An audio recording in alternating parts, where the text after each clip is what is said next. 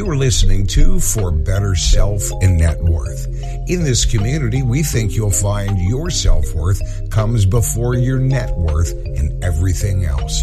We also think you were designed to go after the life you want by ditching societal norms, knowing exactly who you are as an individual, and going after your unique purpose here on this earth. Every week, Ella interviews an entrepreneur that designed the life they wanted among the challenges, naysayers, and leaving outside their comfort zone. Or you're going to hear straight from Ella, where she talks about the important lessons she's learned in life and how she's achieved the overall happiness she has. This is Ella, the host for Better Self and Net Worth. Based out of Nashville, Tennessee, she makes every single day an adventure. You'll always find her right here behind the microphone, sharing all her thoughts with all of you. And we appreciate you listening and hope you enjoy this episode.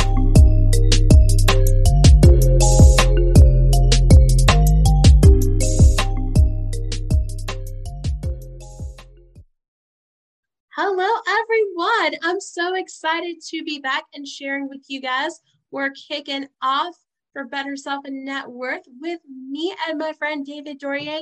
David Dorier is an expert on learning theory. He wrote an ebook called The Adult Learning Theory and talks about how adults learn. He is also an expert on public speaking and how to keep your audience engaged. So I'm really pumped about what he's going to share with us today. So, David, tell us a little bit about yourself, how long you have been doing what you're doing, and what you're going to talk about with us today.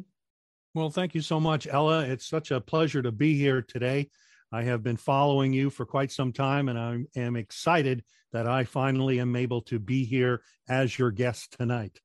Wonderful. So, as far as a little bit about myself, I am retired military. I've also have a background in radio broadcasting, a, a background in theater. I'm also a professional Santa Claus. I've been doing Santa for almost 30 years and uh, a stage actor as well. And how I ended up in this business is through my experiences in the military. I was 10 years active duty, 18 years in the reserves, all of it in logistics career field. And I was doing some training in my unit in the early 90s because of my background in the career field. And my first sergeant observed that and said, Would you like to go to Georgia, Marietta, Georgia, to be a full time instructor for people that were coming into the reserves in our career field, air logistics.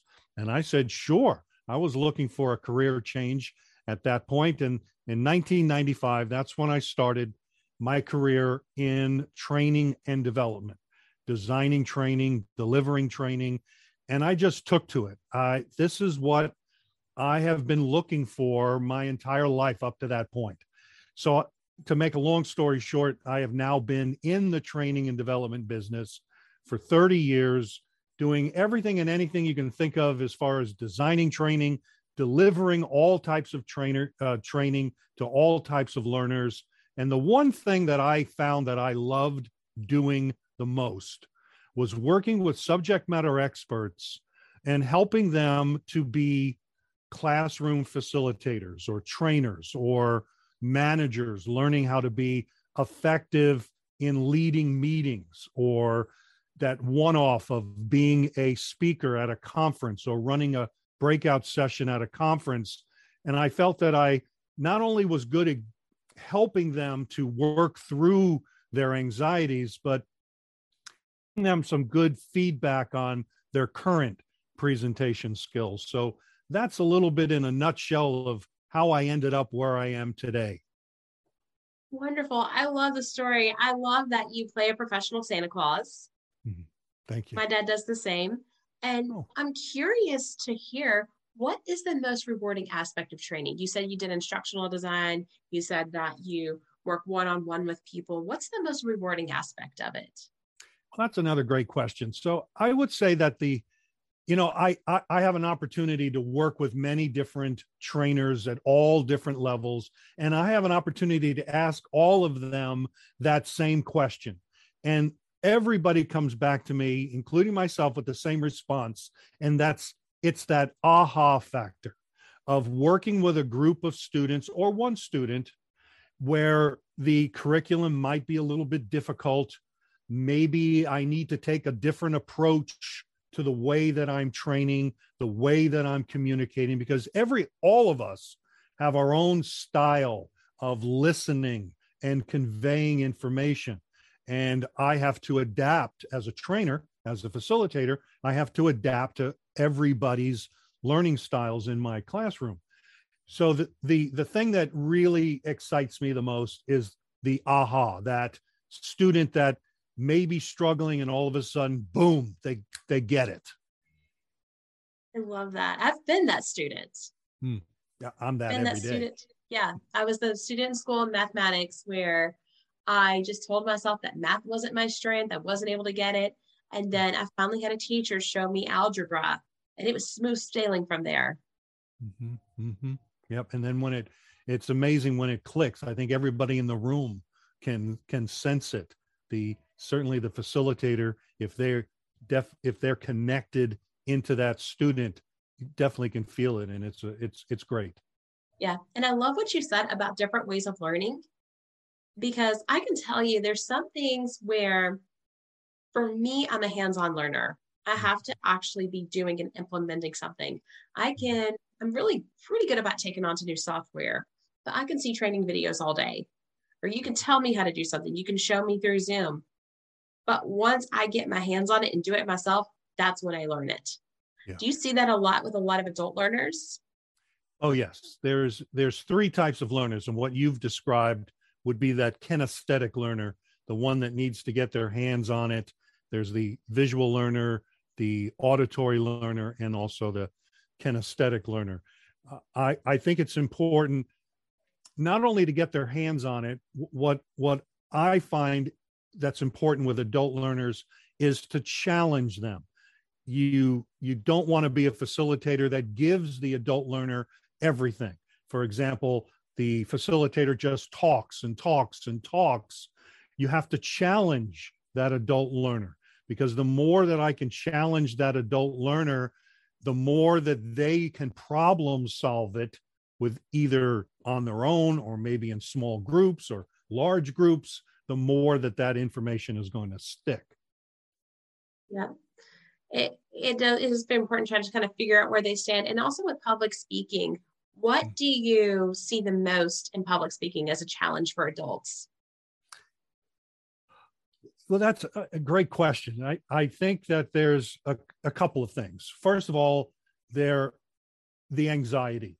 People will say that I I can't get up. I'm too nervous. Well, let me I'll let you in on a little secret. Everybody's nervous yep. getting up and speaking in front of a group and if you're nervous, then you're normal.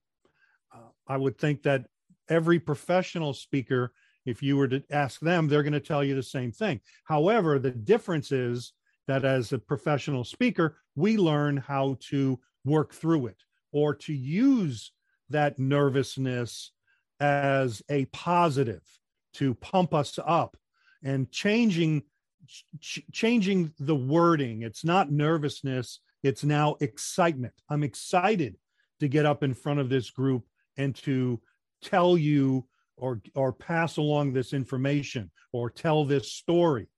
Yes nervousness is going to be there. I i was an actor on stage for close to 15 years. I was in radio broadcasting training every time i get up. Nervous today coming here. You know yep. what am i going to talk about? Am i going to make a mistake? And am, am i going to make a fool of myself?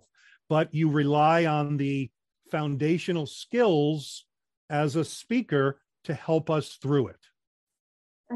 I see the nervousness. I get nervous when I interview people all the time. And mm-hmm. I kind of see that as adrenaline. Mm-hmm. Yes. And then after I'm finished, I'm like, whoa, yes, I did it. Exactly. Yes. Yeah. It, it's just one of my favorite things. And I think in every single job that you have, at some point, you're going to have to present. Even if you're not presenting in front of hundreds of people, you're going to have to talk on the phone eloquently or you're going to have to be on a Zoom call and talk about what you're doing. Or sometimes you may get put on the spot and being able to recall what it is you're working on or what it is you bring to the team. Mm-hmm. What are some of the best practices you want to share with people in just improving their day to day speaking engagements? Good question. The well, first of all, let me say that to answer that question, 93% of our message comes from nonverbals. So even before words are coming out of my mouth, my audience is already judging me based on so many different things. Let's say it's a Zoom call. If it's a Zoom call, they could be judging me on the, the lighting, the camera angle, my background, uh, how well the sound is or how bad the sound is. If i'm using a powerpoint if i if i'm fumbling trying to find how do i share this again? What do i click? Oh no i can't find this. All of those little things are saying something to the audience.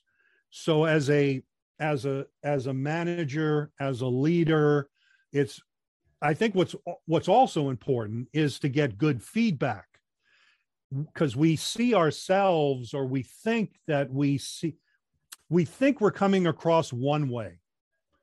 And but our audience is seeing us in a very different way. So leaders speakers i feel have to get good feedback on a regular basis. And it has to be more than you did a great job dave. Let's go to lunch. It has to be my eye contact if it's if if it's a zoom call my background my eye contact my powerpoint my vocal variety was it did i ask enough questions? That's another thing is how well is the speaker engaging the audience? Absolutely as a as a speaker or as a trainer i should use the what i call the 70 30 rule that 70% of the time the audience needs to be engaged. Now you can't see my air quotes because all we're uh, we're we're only on audio here, but there's many things that fall into the engagement bucket. And 30% of the time the facilitator is facilitating or or taking the the learners through the process. And it's it's also the same with a salesperson, with a speaker. It's important that they continuously engage their audience so that they the audience stays emotionally connected to the content. I hope I'm not jumping all over the place, but I, I love talking about this stuff. So I, I hope I'm not talking, uh, I'm not bouncing all over. It makes total sense to me. okay and you've got a lot of experience. So you've got a lot to say. You've got a lot to offer. Yeah. yeah thank you. Thank you. Uh, yeah. Uh, so I think your your initial question was things that to look out for, and and let me break it down into a couple of things. And number one is there are three important things when it comes to speaking in front of others. One is you've got to know your audience. Yes. And and it, by not knowing your audience, all that there can can affect the credibility. You know, one story I have, and I've told many times, it's part of a networking group, and like many networking groups, usually one of the members at one of the meetings will be able to present for seven or ten minutes. And at this particular meeting, the architect of the group, this gentleman was a, an actual architect, and he pre- presented his seven to ten minutes as if he was presenting at an architect convention. And most of the people that are in this networking group are small business owners that have no experience with architecture and probably, you know, we love this guy, we know him as a member, but we he was talking over our heads. He didn't know his audience. So what happens? They tune out. Exactly. Exactly. So, yep. so number one is you have to know your audience. Number two is using stories, using relevant stories. There are three parts to a story. If, if you're talking about clients, I, if I'm going to talk through a, a story about a client that I helped, it would be number one, what was the problem that the client was facing? Number two would be what solution did I provide to this client? And number three, because I provided this solution to that problem, then they had this outcome. And if I keep it short and concise, then that should be relatable to most of my audience. And then the third part is to have a compelling closure of some sort. One piece that many people miss is having some sort of a review at the end. Many people will just say, Thank you, good night. And then that's it. They've just thrown all this data at you. And it's it's really clear in the presenter's mind, but we are hearing it for the very first time. So it's not only important for for the person to create an emotional connection for us, but also give us some opportunity to absorb that information. And one of the ways to do that would be with a review at the end. I like that. And then you see the aha moment. You could probably see that at some point during your presentation. Sure, sure. Where people just start to get it. And knowing your audience is, you know, I think they're all super important, but it's the same reason I don't go in talking about coding languages and Figma to total strangers. Mm-hmm, mm-hmm, right. Or on my podcast when it's about people wanting to start their own business and follow their dreams. I may not mm-hmm. talk about that to, you know, coding languages to everybody because they that I would lose them. Mm-hmm. Exactly. And I love the compelling story that you have. You know, telling the story of how what the problem was. To say the problem was not getting enough sales. Mm-hmm. Here's the solution. I used to pitch myself, okay, this is your problem and I'm the solution. And then you've got to ask those questions because you've got to make sure they took something from it mm-hmm. Mm-hmm. and didn't didn't just shows off because I think as we get older, sometimes it is harder to focus. Mm-hmm. Yes. And that's a really good point because it's it's it's important to, if you're if you're talking to a group face to face to keep that audience focused on on the story on the content on the pr- presentation that's important but even even more so in the zoom world in if if i was able to see my audience through zoom all i can see is what's in that little box and there could be all kinds of things going on outside of the little video box that I can see. I can see the individual and I can see a little bit about their background. But what's in front of that person? Are there all kinds of distractions? Do they have the TV on? Is is the family running in and out of the room, the dog, the cat, the goldfish, or whatever it happens to be? So it is even that much more important on a Zoom call to engage your audience, to ask questions of of the participants, getting them to think. Like imagine that you've you've uh, you know using terms like imagine that you are now doing this. Has this ever happened to you? Have you ever had this happen to you? And if this happened to you, how did that make you feel? So getting them to think about times where maybe they were in that situation knowing someone else that may have been in that situation getting them to visualize uh, that that so so now they are becoming more emotionally connected to the story versus just a facilitator and i've seen it so many times just rambling on rambling on rambling mm-hmm. on and all it is and and what really gets to me is at the beginning of their presentation they said this is going to be engaging this is going to be uh, really engaging. And all they did was talk for one hour. And they talk, and do they realize it's okay? They're talking to you, but do they know if they're reaching you? Because you can talk to somebody and you can talk at somebody. And sometimes in presentations, and even I like to go in and watch some YouTube lectures, they talk at you and not to you. Right.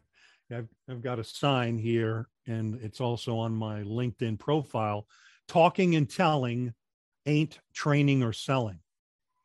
Wow, I love that. Yeah, yeah, yeah, and it's it's so true uh, because if if the audience isn't engaged, if they're not participating, if they're not actively problem solving. And, and I, when I first started doing this and first started learning it was when I was a first a facilitator in the military. I was training reservists on how to load aircraft, prepare cargo, drive heavy equipment.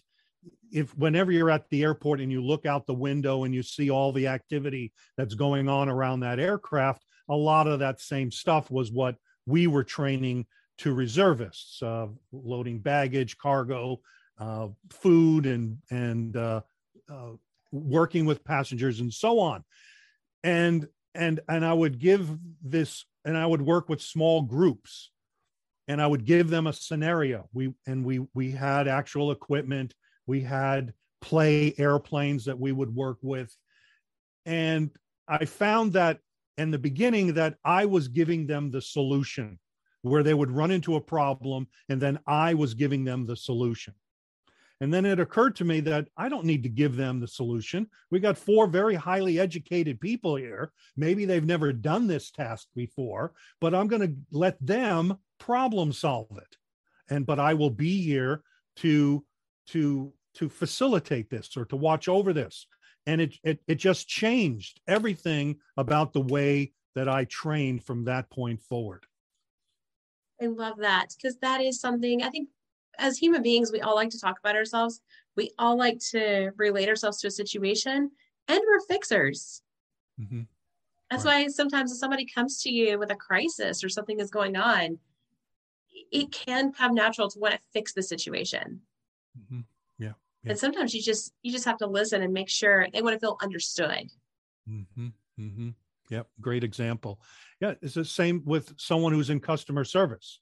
I, I've also trained a lot of folks with these same techniques in customer service that yes first of all we have to listen to the problem a lot of times the customer service folk person may get a little uh, antsy because they want everybody's going to need need a certain amount of time to explain what the problem is and some people are going to be a little more concise and some people are going to take a lot of time to explain what the problem is. So once once the customer service person understands the problem, they've got a couple of options at this point. Number one, they could just say, "Okay, what you need to do is this." But is that person going to learn from that because now you've told them what they need to do versus let me go ahead and ask them some probing questions and see if I can get them to figure out the solution on their own. Yeah, because that's working together with them. Mm-hmm. Mm-hmm. Exactly. That. And do you feel like your I know your work experience played a huge part in you being an expert on speaking engagements and adult learning. What about your theater days? Because I've been told that I have a loud voice that projects quite a bit, and I learned that from theater. Do you credit your theater days as being something that has molded you into who you are today? That's another great question. It's that's a great question. Uh, well, one of the things that I brought to the stage that somehow I was blessed with was my voice.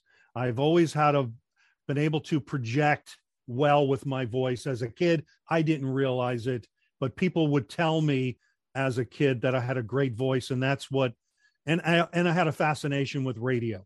So I I was in radio broadcasting before I was in theater. I think that there's a number of things that I took away from theater. Number one is learning how to memorize scripts of especially long monologues. I was very lucky with a lot of the plays that I was in. I ended up getting the lead uh, one play, especially To Kill a Mockingbird with Atticus Finch. And there's a number of monologues, especially the monologue where he's addressing the jury. And now I was able to look at the audience and break that fourth wall and look at the audience as if each member of the audience was a member of the jury. However, uh, what I wanted to point out there was the of of the the the the uh, process that I learned to memorize those long monologues, and I was very proud of that and how to memorize things to the point where they become a part of you. I was an avid watcher of the Actors Studio on Bravo, and the these actors would would talk about the craft of acting. And Nicolas Cage was on one time, and he talked about how he what he used for himself to memorize, which I adopted, and that was to start doing things around the house. Start low. My wife loves it. She would love because I was loading the dishwasher, downloading the dishwasher, folding the clothes, helping with the laundry. Uh, one thing I couldn't do was vacuuming because I couldn't hear her with the lines. Going for a walk. The more that you can do everyday things while you're saying your lines, the more that they are now ingrained in you. They become a part of you. So it's not just David on stage uh, of just spitting out lines. It's now David, the character on stage, who is actively listening and and reacting to the other uh, the other uh, actor. So another thing I learned was how important listening is. It's like a ping pong match. You throw me a line, I throw you a line, and we're reacting to each other. And I guess the other thing I took away from it was me working through my anxieties, my self consciousness, my insecurities. When I first started acting on stage, it wasn't easy. I had all these voices in my head telling me I was no good. I shouldn't be here. The audience is laughing at not you, the character, David. They're laughing at you because you're an idiot. And so working through that stuff on stage. Yeah, that that's huge. I I, I was also a theater kid. And, you know, when you're a theater kid in high school, you're oftentimes you're performing in front of people who don't mm-hmm. appreciate the craft as much as you do. Mm-hmm. But the biggest thing for me is just focusing on the energy of the stage, focus on the mm-hmm. energy of the play and the people around you. Yeah. Yeah. Yeah. Yeah. And, and, and there's something magical about that when you when you're in that moment, when you're having that ping pong match with the other actors on the stage, and you're, and that's all there is, and you feel like you've got the audience in the palm of your hand, and and there's nothing more magical than that. Yeah, it's just, and the feeling you get after the play. Mm-hmm. Mm-hmm. on stage. And I I go to TPAC, um, Tennessee Performing Arts Center, and I go to a lot of concerts, and at the very end, I feel that energy with them, the performers themselves. Yeah. Yeah. Because I just know how magical that is. I also love what you said about doing chores while you're saying your lines, while you're memorizing your lines. Mm-hmm. For me, it's very helpful to listen to podcasts or mm-hmm. to think about the things that I'm learning as I'm walking mm-hmm. or at the gym, or even sometimes when I'm doing something like typing emails or something organizational. But I'm definitely going to try to implement that more folding clothes, loading the dishwasher. That might make my chores more pleasurable. Mm-hmm. Right, right. But the memorizing your lines, or anytime you're on a phone call or showing up for a podcast, thinking mm-hmm. about what you're going to say as you're performing the chores. So I really love that practice that you shared. Yeah, yeah. Thank you, Nicolas Cage. I, I learned it from him on that program of the Actors Studio. That's a show I want to watch. It's not being. Uh, I, I I don't think there's any current episodes, but there are probably a ton of them that are available on YouTube somewhere. And it's all about the craft of acting. It's not about like you see on these late night talk shows of what what is coming up and what new movie and so on. It's it's all about the craft of acting. And the one thing that you'll hear from all of these actors is the importance of listening. And that's also important as a as an instructor, as a speaker, is listening to your audience and being able to react to your audience. Yes. And, that's yeah. the best way to know your audience. Mm-hmm, mm-hmm and you have to get comfortable. It it, it for it, it doesn't come easy. I know that when I was first on stage, my lines were mechanical. and it was I I learned my lines to the point where all I was listening for was my cue line and knew that once I heard this word, then I knew it was my time to talk. And and I would and and if I paused or if I um, gave any sort of expression that I would I would forget my lines. And I was so wrapped up and I had it was mechanical. And at some point it changed and that's when it become it became magical and became um, fun. Now, have you? I don't know that I can recall any time I've forgotten my lines, but have you? Yes, there was one time. Well, I, I'm sure there was more than once, but I, I, but it was at a time where these lines were a part of me.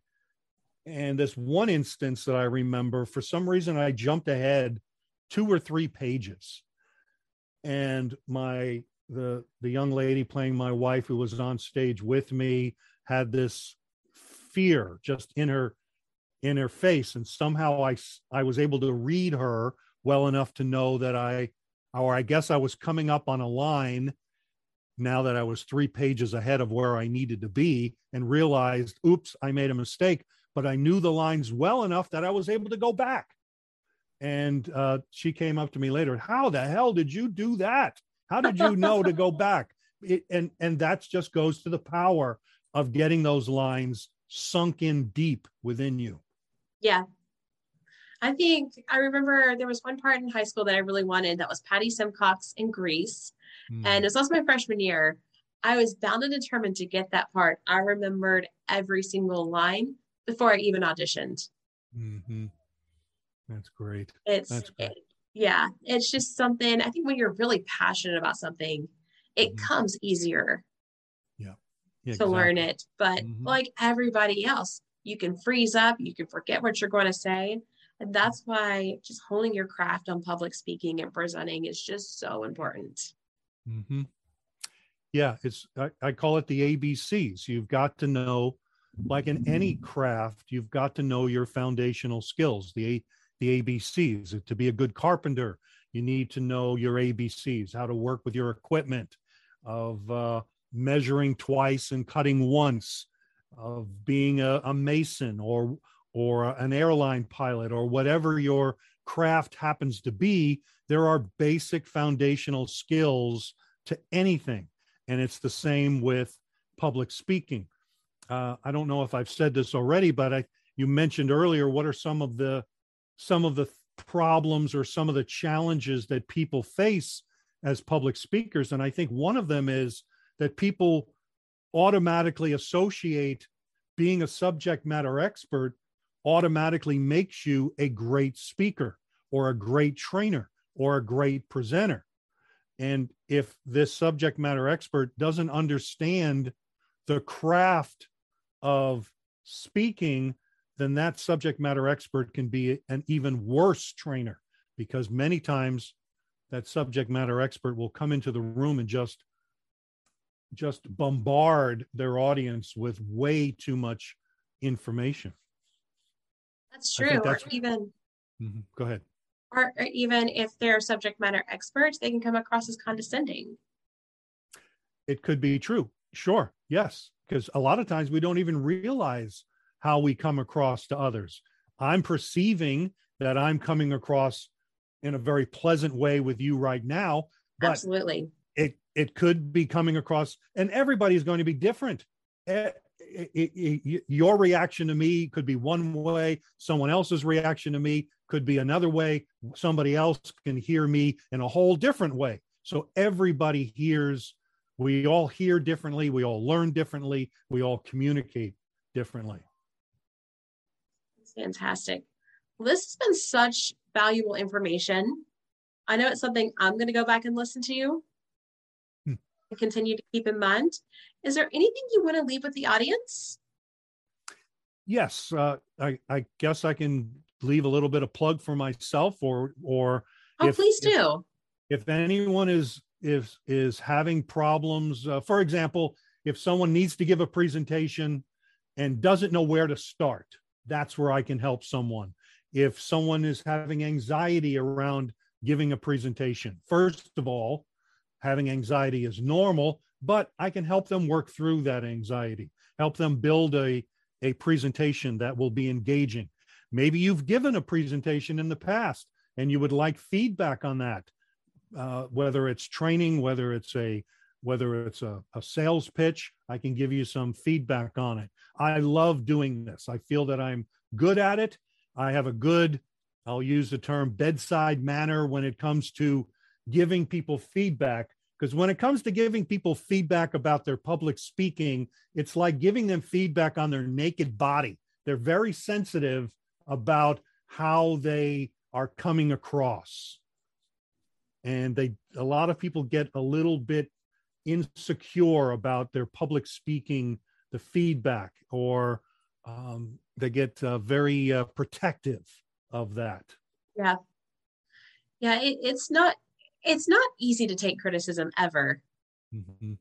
But I can tell you're super passionate about what you do just by how you talk about it. And you're just a very, again, you said it, you're a very pleasant person to engage with. Thank you. Great storyteller. And the fact that you play Santa Claus just makes everything so much better. Yeah. Yeah. Who, who better to get presentation skills training from than Santa Claus? Yes especially if somebody needs to give themselves an early Christmas present or just an early present in general. and go. are are you on social media? Yes, I am on LinkedIn. You can find me with David Dorier. My website is presentyourwaytosuccess.com.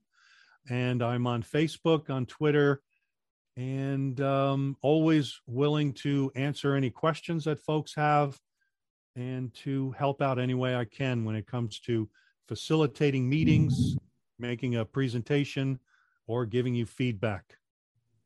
Oh, wonderful, David. Thank you so much for joining us. And I will include your information in the show notes. I know so many people will look forward to connecting with you. Great. And thank you again for sharing so much of your valuable success tips with us. Great. Thank you, Ella.